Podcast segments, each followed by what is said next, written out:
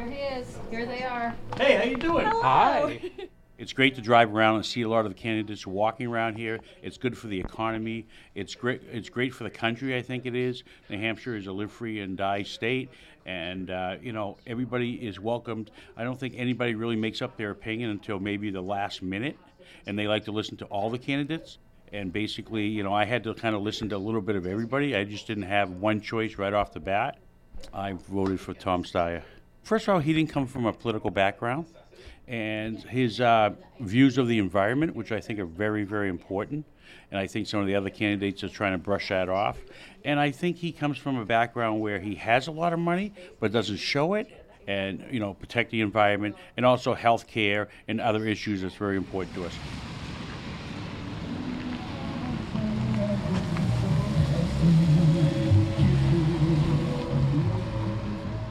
How do you feel about all of the politics that are happening right here in Manchester, New Hampshire, right now? Being a political junkie ever since I was a kid, I'm loving it. I was an ardent supporter of Senator Cory Booker, and um, I essentially ended up voting for Cory. I had to vote my conscience. Tomorrow, I will do whatever I can to get the vote out and I'm leaning towards Amy Klobuchar.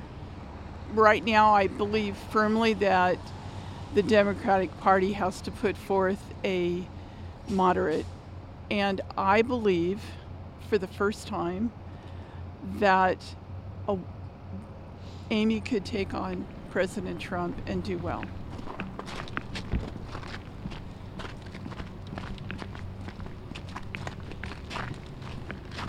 What are you all doing out in Manchester this evening? We're taking in all of the events. We're, we're hoping that maybe we run into one of the candidates and we're showing our uh, six year old son the importance of voting early. Correct. I think it's important that he takes in, he asks a lot of questions at home about news, politics, um, what the president does, um, so on.